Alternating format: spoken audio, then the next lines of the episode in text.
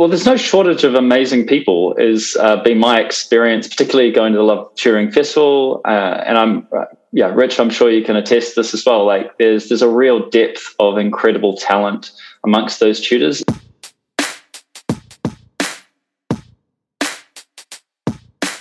I, I really feel this this vision of um, we're moving away from Plan B tutoring and we're moving towards an idea that plan A tutoring is, like Richard said, flexible, but also fulfilling, um, and that we can find our own ways to leverage what tutoring can allow us to do. We need better definition of what a professional tutor is. And even more importantly, you're right, Ludo, it's actually what a career tutor is. So I think one of the weaknesses of the industry is this misunderstanding of what tutoring really is. It's it's so much more than just after school help. I feel as a parent and as a school leader that the lack of transparency that we have when choosing a tutor is one of the key weaknesses. And as a primary tutor, I can tell you that one of the most difficult things to do is quantify your success. And not getting feedback and not being able to quantify your success is one of the loneliest things as a tutor. Oh, yes. And it's one of the things that makes you feel terribly uncomfortable because you're in that role of the freelancer. Um, and yet it is difficult to prove value because learning is a marathon, it's not a sprint. Um, and if you don't have an exam point to to move towards, it can be really, really difficult to prove your value. So the biggest opportunity in the industry now for me is quantifying success. How do we actually set out objective criteria to show that tutors are better? Blimey, this is rocket powered, hey?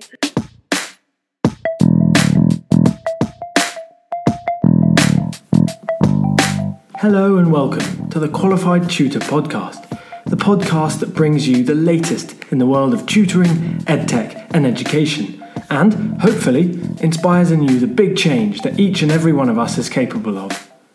Qualified Tutor is an industry leading tutor training organisation and online tutoring community for thousands of tutors around the world.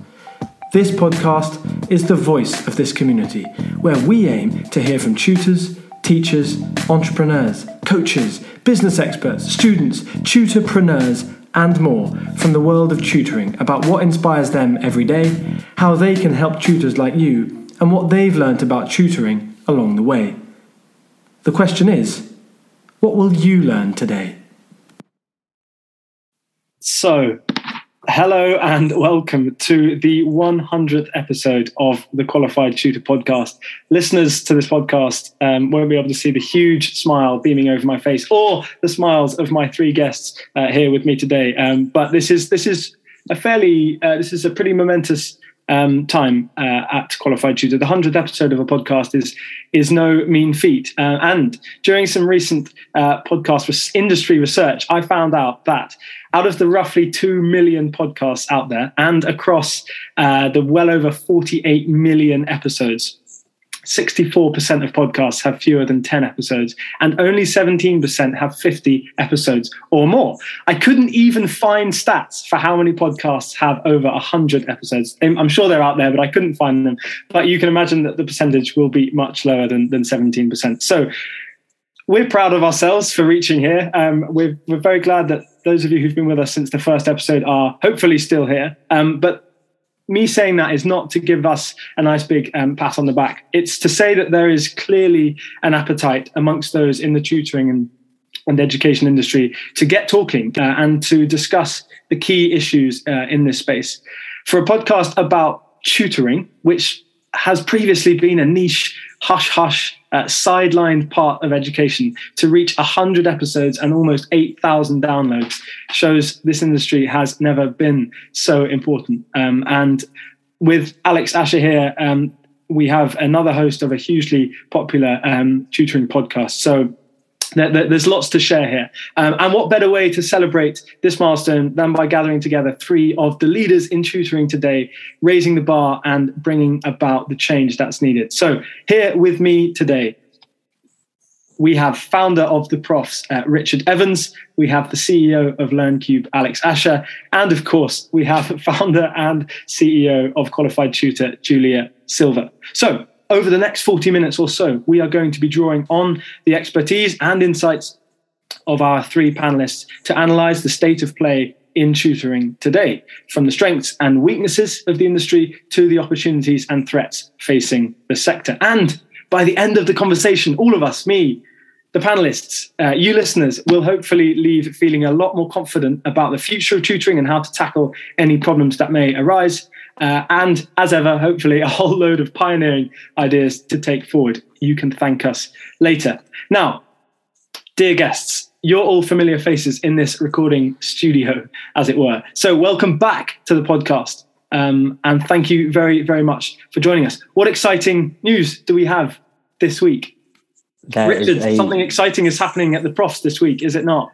As always, something exciting happening at the Profs. Uh, yeah, we've just completed a very similar big strategic review, our own SWOT analysis of ourselves and the industry. And uh, we are investing massively, actually, in tutors, um, building a, a, serious team of, of going out to help uh, find uh, better on board, potentially train and share our knowledge with tutors. So we're really, really excited um, to be trying to ramp up. We actually got an ambitious goal to uh, 3x the number of tutors from 1,000 to 3,000 actively working with us. And that's going to take quite a quite an investment, but I'm looking forward to making a few more professional friends.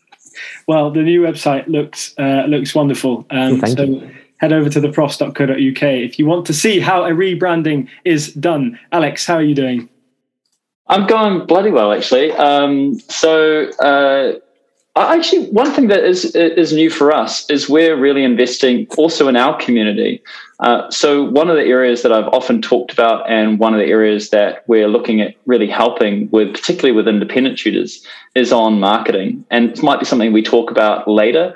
Um, but our Get More Students uh, started as a podcast, moved into a workshop and, and, webinar once a month, and now we're building an actual community, largely inspired by you guys at Qualified Tutor, by the way.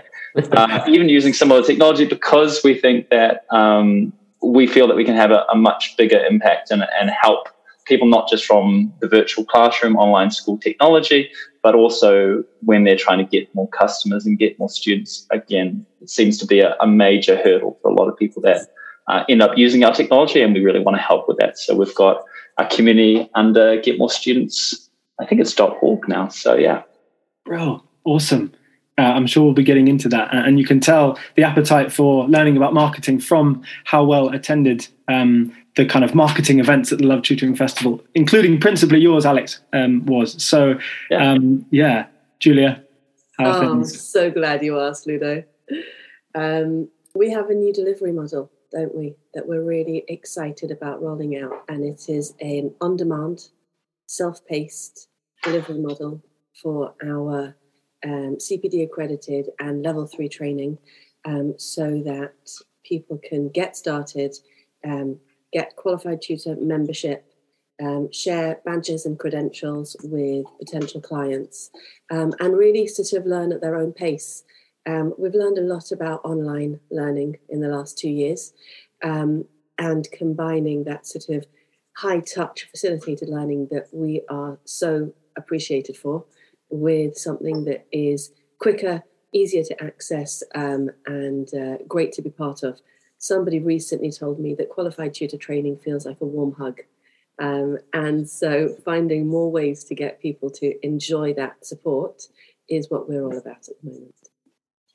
Well, I think those three responses have set the stool out for this conversation pretty um, pretty well because those are three different angles, um, three incredibly important angles. Um, and with that, I think we're going to dive straight into the first question. Well, actually, maybe the fourth question now, but the first question uh, on the agenda, which is strengths. So I'm going to open this up to to Alex, you first. Um, what do you see are some of the key current strengths uh, of the tutoring industry?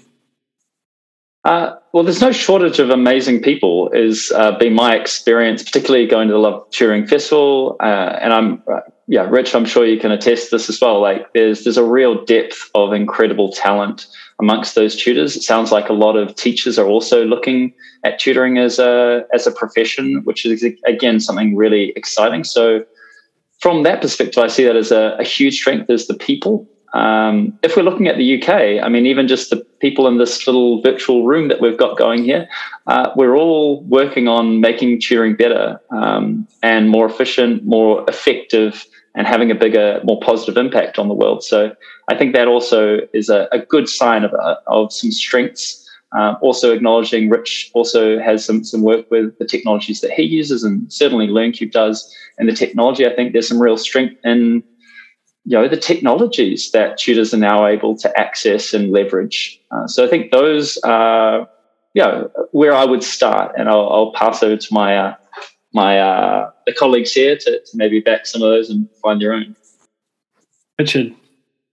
Uh, yeah, absolutely. Um, I hadn't even thought of that because it's so well integrated, isn't it? But tech, uh, we are at the forefront of of tech, right? When the whole world went to Zoom, and I I, I laughed at all the social media messages. We've been using Zoom for um, however many years Zoom had been going. I think it was five or six years before then. Um, and I look at how, unfortunately, the schools uh, struggled. Their schools have always been 10, 20 years behind on tech, and, and that unfortunately really caught up with them, sadly, to the uh, detriment of, of millions of students. But the tutoring industry moved online overnight. And I think the continued innovation and thought leadership and ed tech of tutoring is amazing. And tutors are so willing to try out new tech and stay ahead of that. I read an interesting piece of research years ago saying that because classrooms haven't really changed since the Victorian age, students go from their home where they've got an iPad, an iPhone, a nice TV, um, and then they go into this Victorian blackboard system, and schools are so physically out of date that they immediately switch off and that's actually a huge hurdle to many people's learning. So i agree innovation and tech um, absolutely amazing. And more than that it's a great growing sector. Um, you know, i have partners who uh, used to work in the publishing uh, sector and, and, magazine sector and it's just very sad when an industry is, is kind of struggling and maybe in its twilight it really feels like tutoring is continuing to go from strength to strength. And i think that's why there's so much innovation excitement and people focusing on it right now. And lastly, I think flexibility and well paid work have been absolutely fantastic um, for us. I think we are the good side of the gig economy, and that's been something that is drawing more and more of those fantastic people. And most importantly, of course, the quality of the tutors we do have and the positivity and the want to help students. It's just nice to, at the end of the day, know that you are helping students and have that feel good factor. And education, I think, along with healthcare, are probably the two strongest industries for that.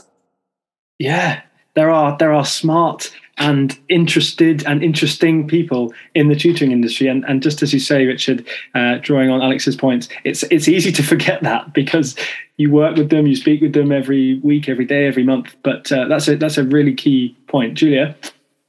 I'm bubbling over with enthusiasm um, from what Richard and Alex have said, and and to to reiterate and go deeper, um, and actually inspired by your first ideas, Richard and Alex, about community and about um, bringing in more tutors at the moment, I really feel that there's there's a deep focus on what tutors need and really um, developing the people who are supporting the students. And I think that that's so so healthy.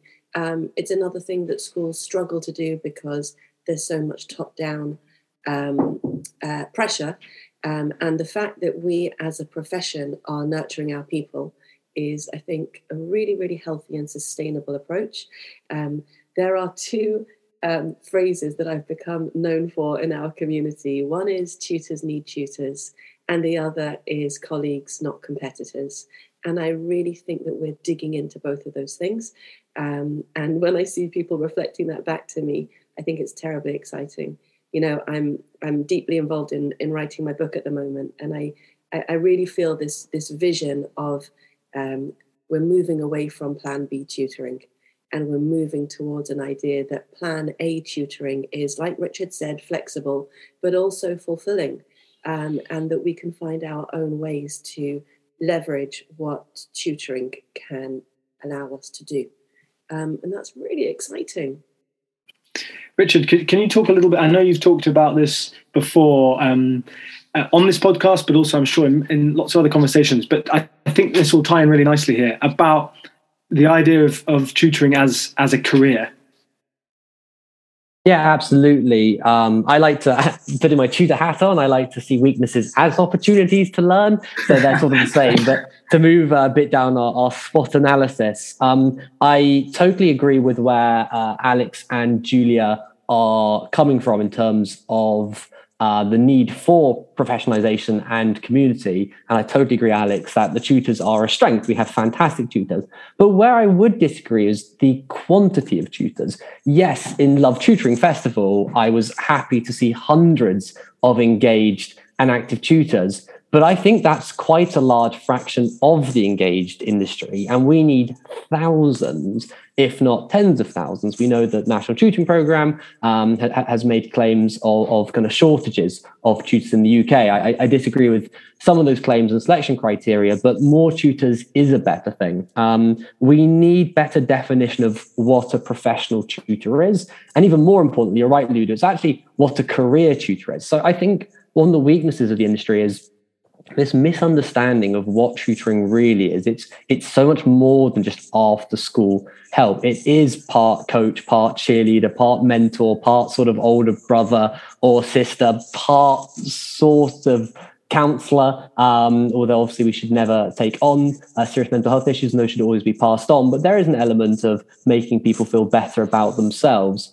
Um, and that is what the investment in education one to one really is all about is looking at your long term career trajectory and helping students to find one that is best suited to them and hopefully on a higher trajectory. But I do think that there is a shortage of quality tutors in the UK. I think that we're all working really hard on trying to attract more people in the industry. And I think we're making great waves there.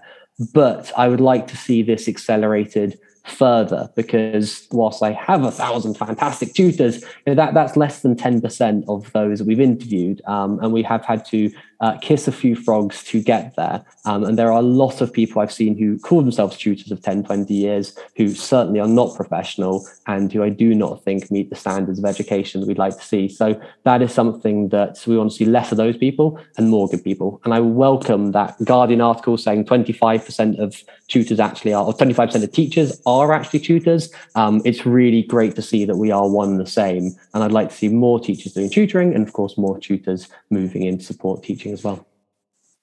So, Alex, how, how do we how do we go about this? How do we how do we find more and better tutors? Uh, first, I sort of want to uh, segue on Richard's point on the professionalism. And again, Julia, this is something you're totally passionate about. But I hadn't really thought about it, but it really raised a, a big discrepancy, right? We know, like, we work with some of the larger um, tutoring companies in the UK too. We know that there are thousands of people on on their books um, and Richard, you've kind of mentioned you know, there are thousands on yours, but um, there aren't always thousands of people that are turning up to these professional development sort of events.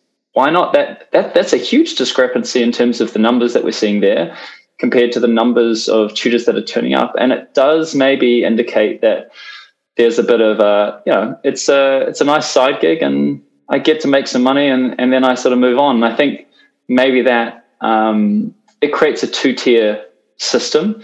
And I guess if we're going to start talking about weaknesses or threats as well, once you do get into substandard tutoring, uh, or yeah, I'll tutor for a bit of money, then you can start seeing some eroding of trust and some eroding of value as well. So I think those are some areas that I'd like to touch on. But the professionalism is, I think, one way because it.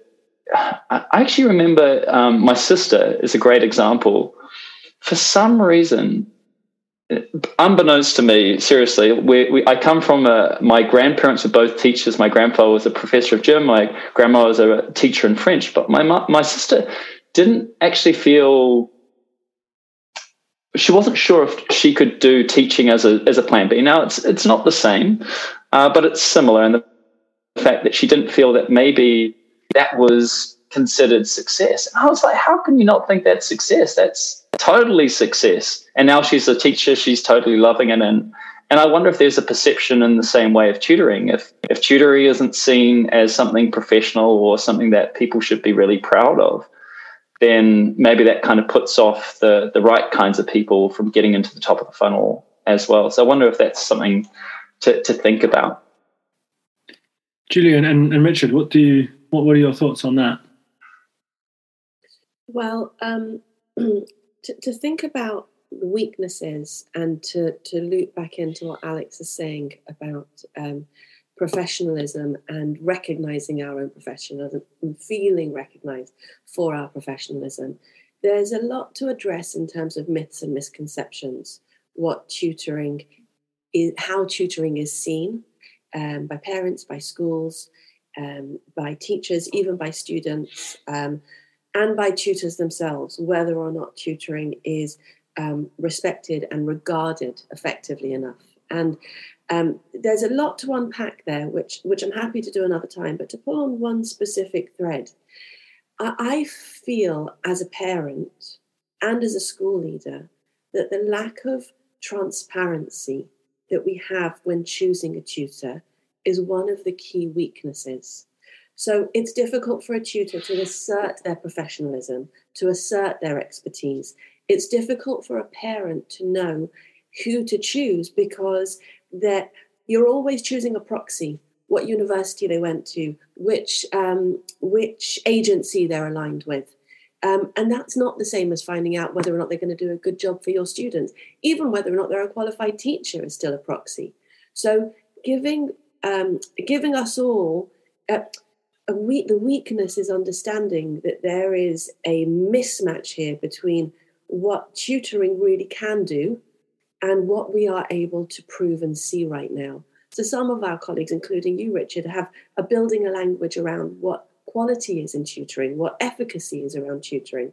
Um, and you know that we are a little bit obsessed at qualified tutor about that. But really, it's all coming from this understanding that to enable people to choose a tutor and to choose a tutor with confidence, there's some work to be done.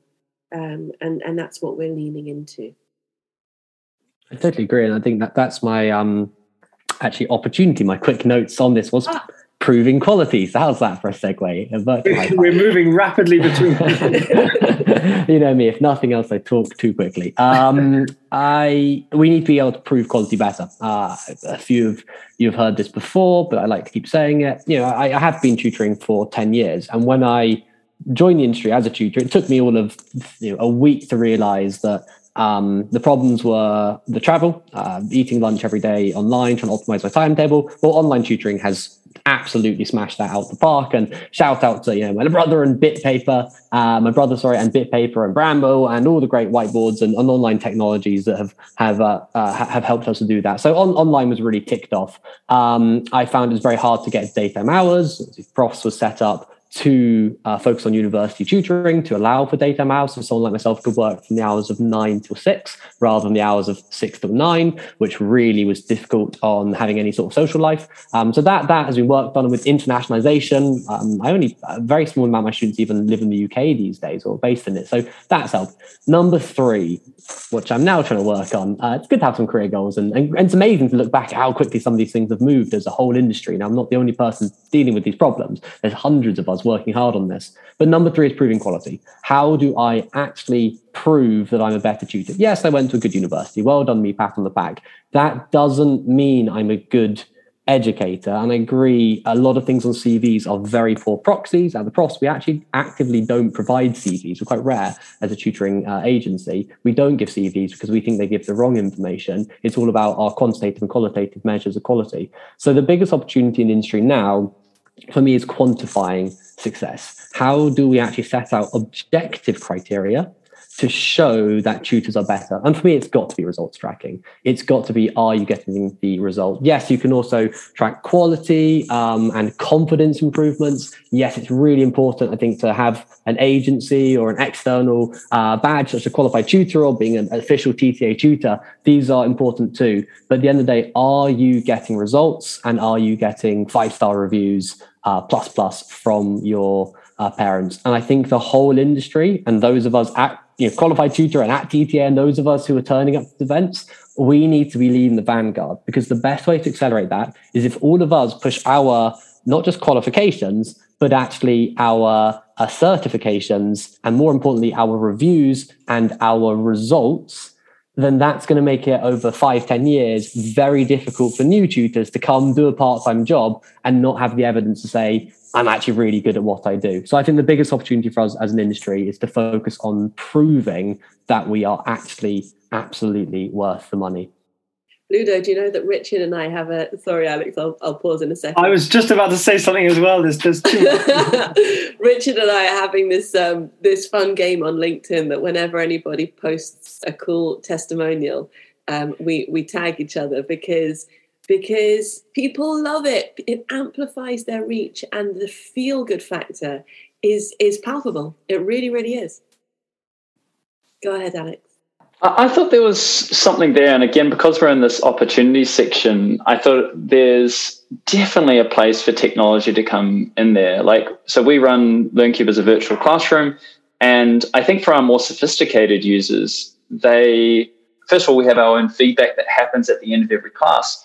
But I'm wondering if there's a future opportunity where that can be quantified, right? Like, can we not? I mean, Richard, Richard, you might be doing this yourself already. Like, a number of reviews is at least a metric that helps understand that somebody is straight off the shelf last week, or they've been doing this for 10 years. Like when I've met um, some tutors, I've got 4,000 hours of online tutoring experience. Like, I want to know that. And I don't feel that that is shown or verified in a, very good way. And I feel that maybe, you know, again, Richard and I are, are part of, hopefully, part of the solution eventually. And from a technology perspective, can we create some confident measures where people can go, hey, look, you know, these classes actually happened. These ratings were actually verified at the time that they were created. So they're not like they can't be kind of scammed. You know, there's a there's a timestamp attached to every review or piece of feedback after a session.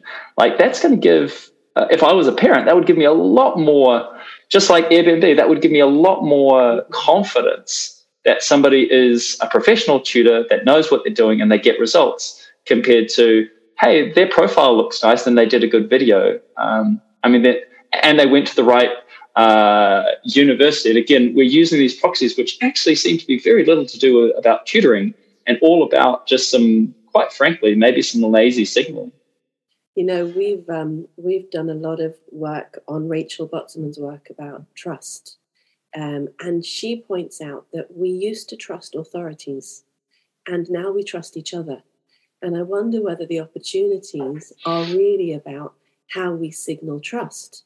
Um, and these testimonials um, and these number of tutoring hours that you guys are able to collect and verify, um, and our you know development in digital credentials, those are the opportunities where we're leveraging, te- leveraging technology to create this. Um, uh, what's it called? The, the phrase has escaped me.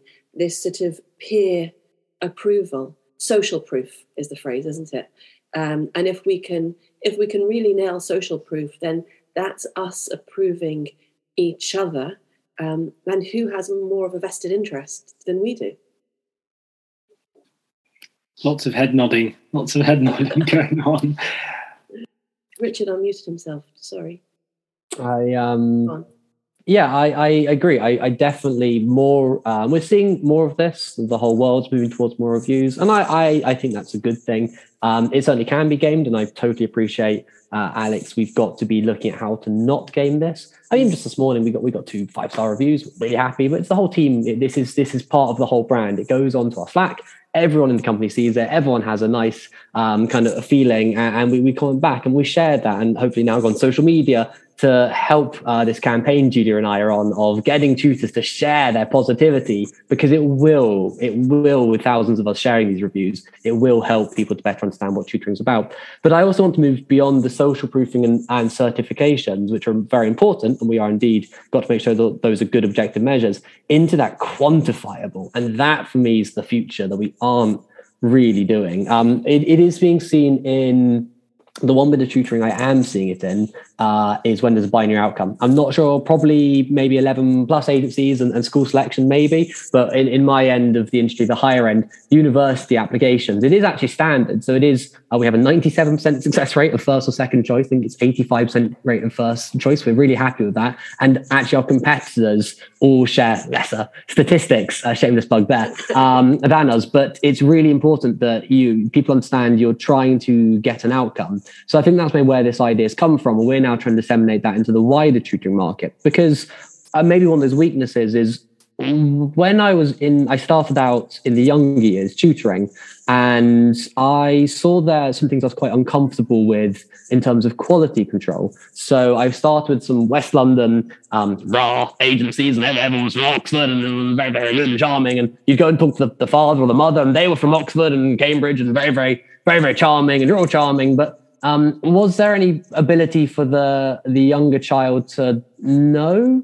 whether you were actually any good apart from being a bit posh sounding. And I was uncomfortable that I suspected that there are a lot of people, part timers, basically selling their qualifications without any experience. And you know, I do think I'm trying to clean up the industry a bit. I do think there's much less that now, and we're moving away from that totally. We are doing a lot more widening participation as an industry, which is good. But when you move into the university sector, the average age of my, my students is 22. I don't know what I'm talking about, I will be chucked out and get a refund within the first 10 minutes. So that really opened my eyes. And my problem is when you're teaching uh, younger students, and certainly pre GCSE, most kids are conditioned to not question the teacher in that way. So they don't really have a voice. So that's where I think we need to be tracking the outcomes of are you actually getting the results that back up what people are saying about you. And um, yeah, I'm, I'm keen to try and push the industry into backing it up. A top tutor should have a string of amazing successes. They might not be results in terms of just qualifications. Some of my best students got you know a C or a B, but from where they were coming from and the other challenges they had in their life, that was life changing and more impressive than getting someone from a from an A to an A star. I'm not saying it's just about grades, but I do want to be able to quantify I'm actually the best.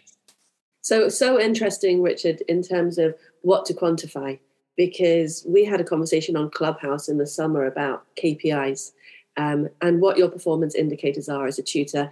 And if we were speaking with Judy Bryce, who's a, a specialist in supporting dyscalculia and maths anxiety, and the conversation around KPI stressed her out until we said, well, going from I hate maths to I don't mind maths with Judy is a huge thing going from I can tolerate 10 minutes talking about maths to I can survive an hour long session is a huge thing. It's it's only about our having the, the the professional language to say these are our goals. We will plan a route and we will me- measure whether or not we've been successful based on the goals. And and yes, binary outcomes make it much much easier. Um, and as a primary tutor, I can tell you that one of the most difficult things to do is quantify your success. And not getting feedback and not being able to quantify your success is one of the loneliest things as a tutor. Oh, yes. And it's one of the things that makes you feel terribly uncomfortable because you're in that role of the freelancer. Um, and yet it is difficult to prove value because learning is a marathon, it's not a sprint. Um, and if you don't have an exam point to to move towards, it can be really, really difficult to prove your value.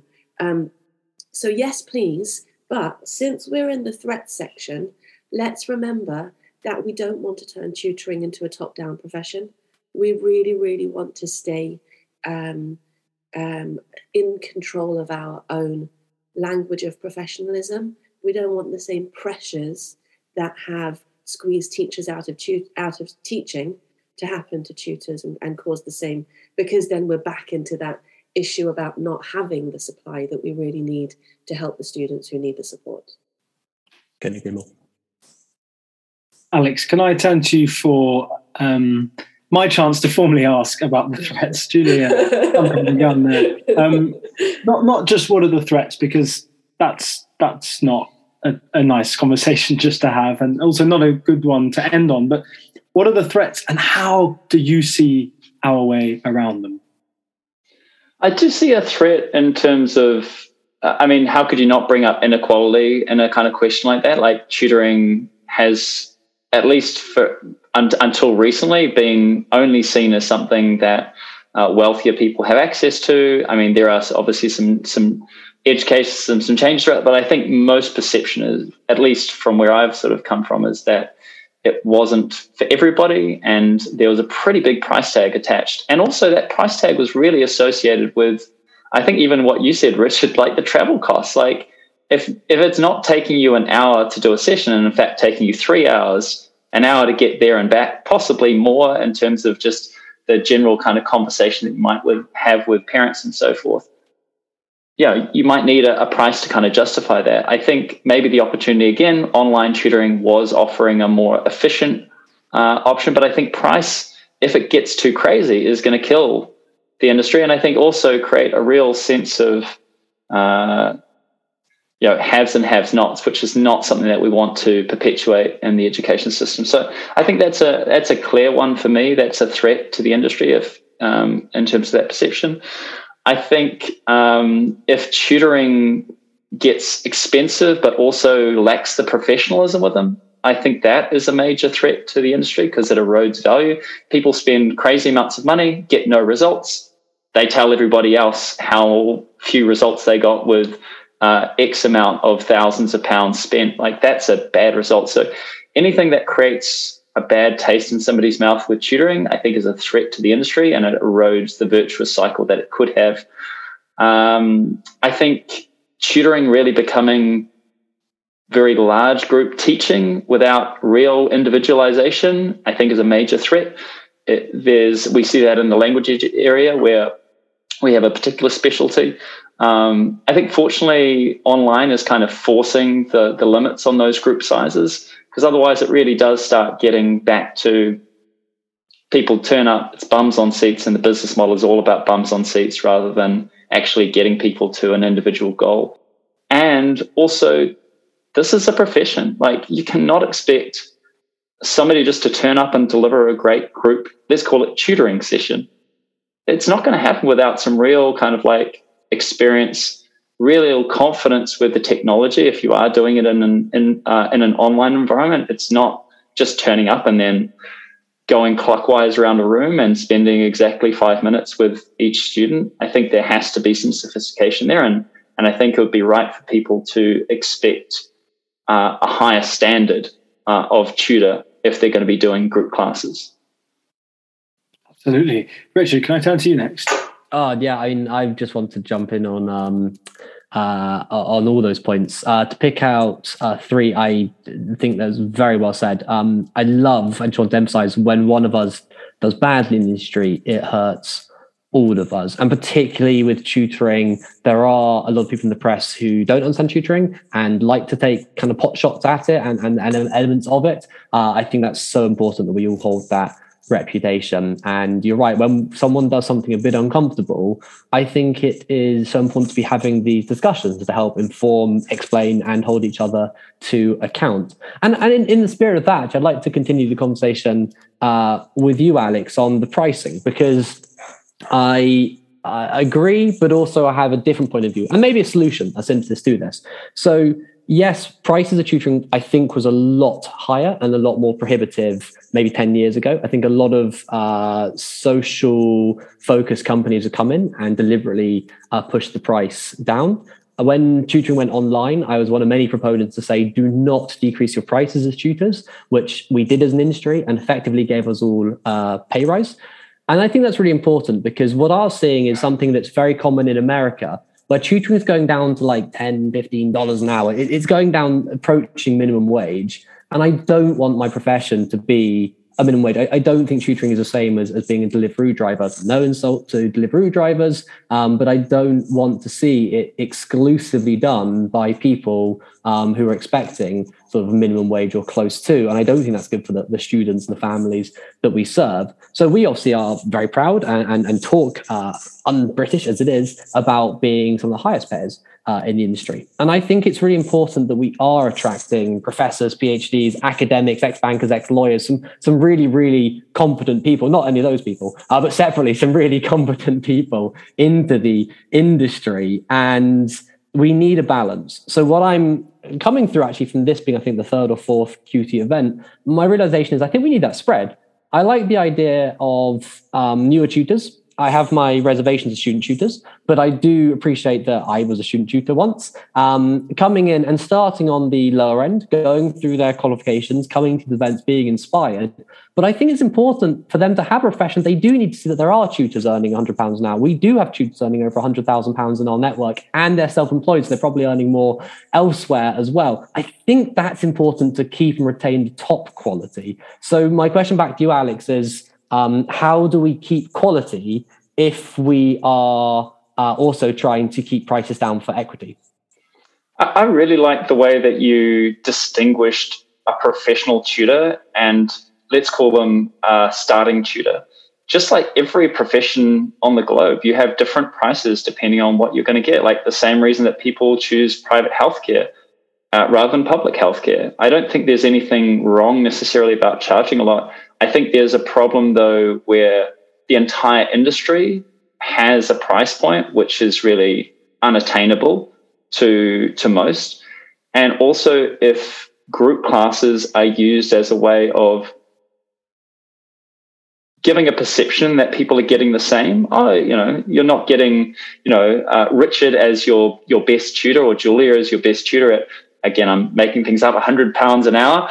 Um, but uh, there's an option that is still high quality at a, at a, at a level that you can afford. And I mean, again, there's some some good opportunities with the government subsidizing some of that. But equally, can I, if if the average uh, pay for a tutor is let's say forty pounds an hour, fifty pounds an hour, do I think that's achievable for most families? I would think absolutely not, considering all of the other kind of cost pressures on them. And then if you have, I mean, talk about China and in terms of regulating tutoring out of the Chinese equation, like that was an example where it's getting totally out of hand. The value maybe was questionable, like it was maybe there in terms of status, but was very questionable in terms of whether people were getting really good education outcomes. Again, do I agree or disagree with the regulations? It's irrelevant. But the the the the, the, main thing there was that here was an industry that was going berserk. There was so much social pressure to get tutoring that it was taking funds like with no real results for parents that I think deserve to be able to use that money in, in other areas. So I think that's where I'm coming from. But Richard, I really like this idea of paying professional tutors what they're worth. Totally agree with that point. Awesome, thank you. I totally agree. We need to make it. I, I, I don't like the idea that people can't access tutoring because we know it's great. So it's yeah. such an interesting balance, and I, I welcome the, the conversations across the industry. Yeah, Julia. Blimey, this is rocket powered, hey? Okay, um, so so I'll contribute this in terms of in terms of threats, Ludo. That um, if you'd asked me a year ago, I'd have said that I felt that the threat to tutoring was complacence um, I feel that we were hidden behind a paywall. Um, that phrase, shadow schooling, was too close to home. Um, and I think that the NTP has shone a light um, on tutoring, whether we like it or not. It has shifted things, it has brought the private and the public sphere very, very close together.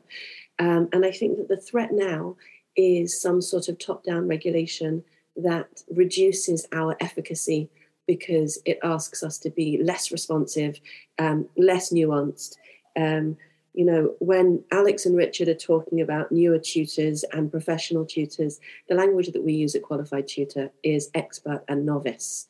Um, and that journey from novice to expert is a progression route. And we as an industry have to develop our own profession uh, progression routes. Um, and if um, we have, uh, you know, DFE or um, uh, government intervention that squashes that progression route, it will um, lose its scope to become an international profession. It will start getting regulated to the point of just being tu- teaching outside the classroom.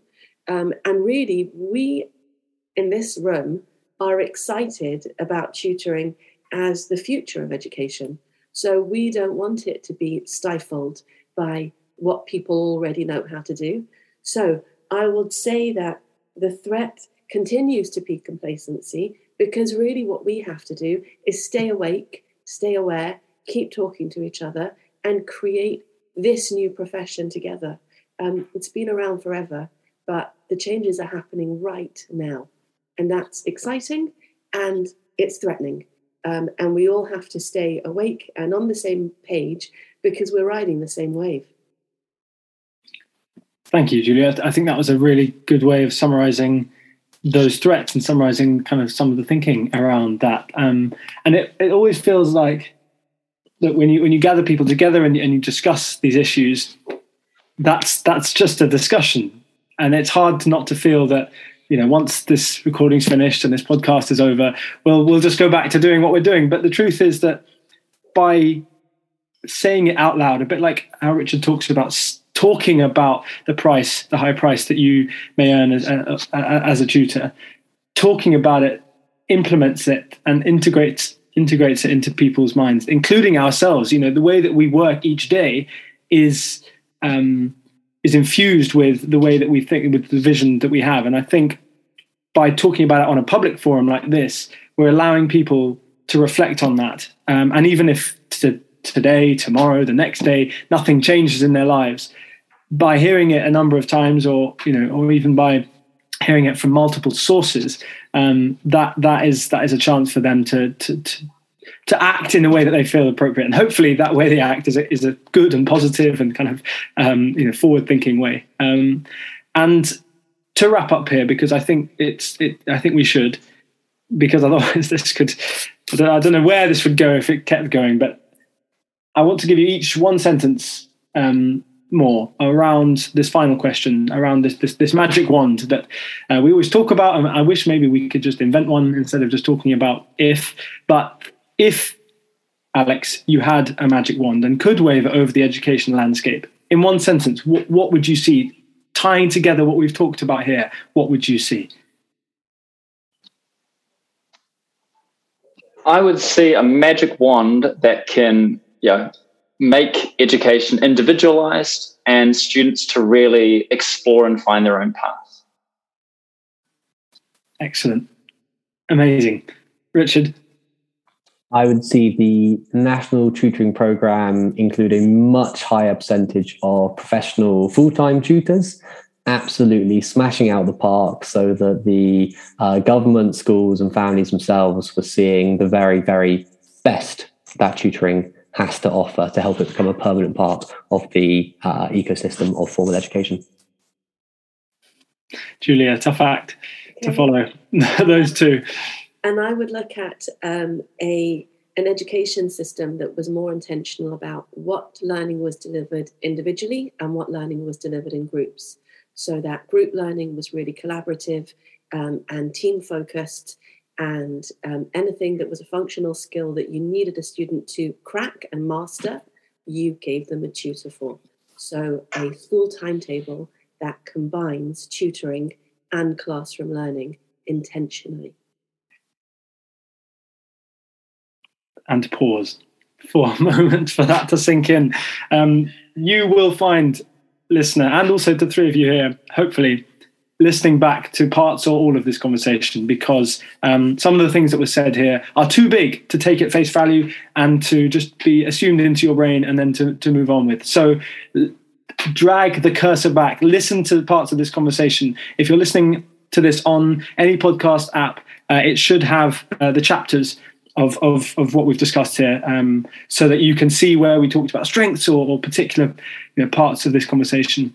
Um, if you would like to find out more uh, about what Alex Asher does, uh, what LearnCube is about, head to learncube.com um, or uh, to the Get More Students podcast. Just type in Get More Students podcast onto Google. Uh, it'll come up with all of those wonderful episodes that Alex uh, and his co host Herbert uh, discussed. If you would like to find out more about Richard, um, he is there's a, he's having a renaissance on LinkedIn. So you can either find him on LinkedIn or you can head to theprofs.co.uk. And of course, if you'd like to find out more about qualified tutor, uh, that can be done at qualifiedtutor.org. So that is where to head next. Um, probably take uh, a few moments to sit down uh, and have a little think after you've listened to this podcast because there's a lot in there and it was just over 45 minutes long or a cup of tea.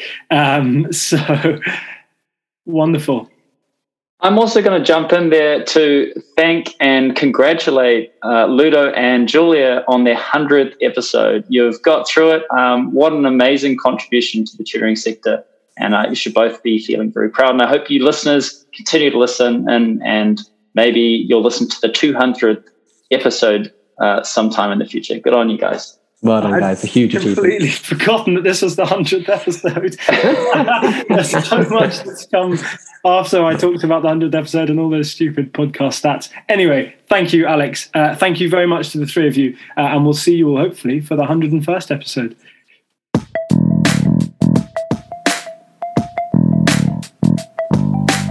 Thank you for listening to this episode of the Qualified Tutor Podcast. Whether you're a regular listener of this podcast or you've just stumbled across it, join the Qualified Tutor podcast group within the Qualified Tutor community to stay up to date with our latest news, offers, workshops, and of course, simply to meet other tutors like you. Whatever your level as a tutor, our training courses will be the next step in your professional development. Visit qualifiedtutor.org/training to find out more about our CPD accredited and Ofqual recognised courses, the first of their kind in the tutoring industry. Your student deserves the best tutor possible. Make that happen today by joining Qualified Tutor